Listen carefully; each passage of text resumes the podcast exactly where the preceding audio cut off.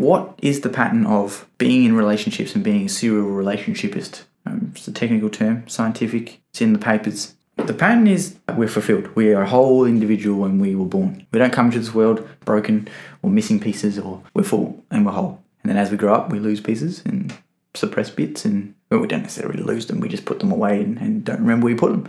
But we're whole. We're whole, and then we become a portion of ourselves. We suppress and, and shut off things, and before you know it, you're 5% of who you were born to be 10%, 20, 50. No one's ever perfect because no one's perfect. And then we try and look for the thing that we don't have in other people.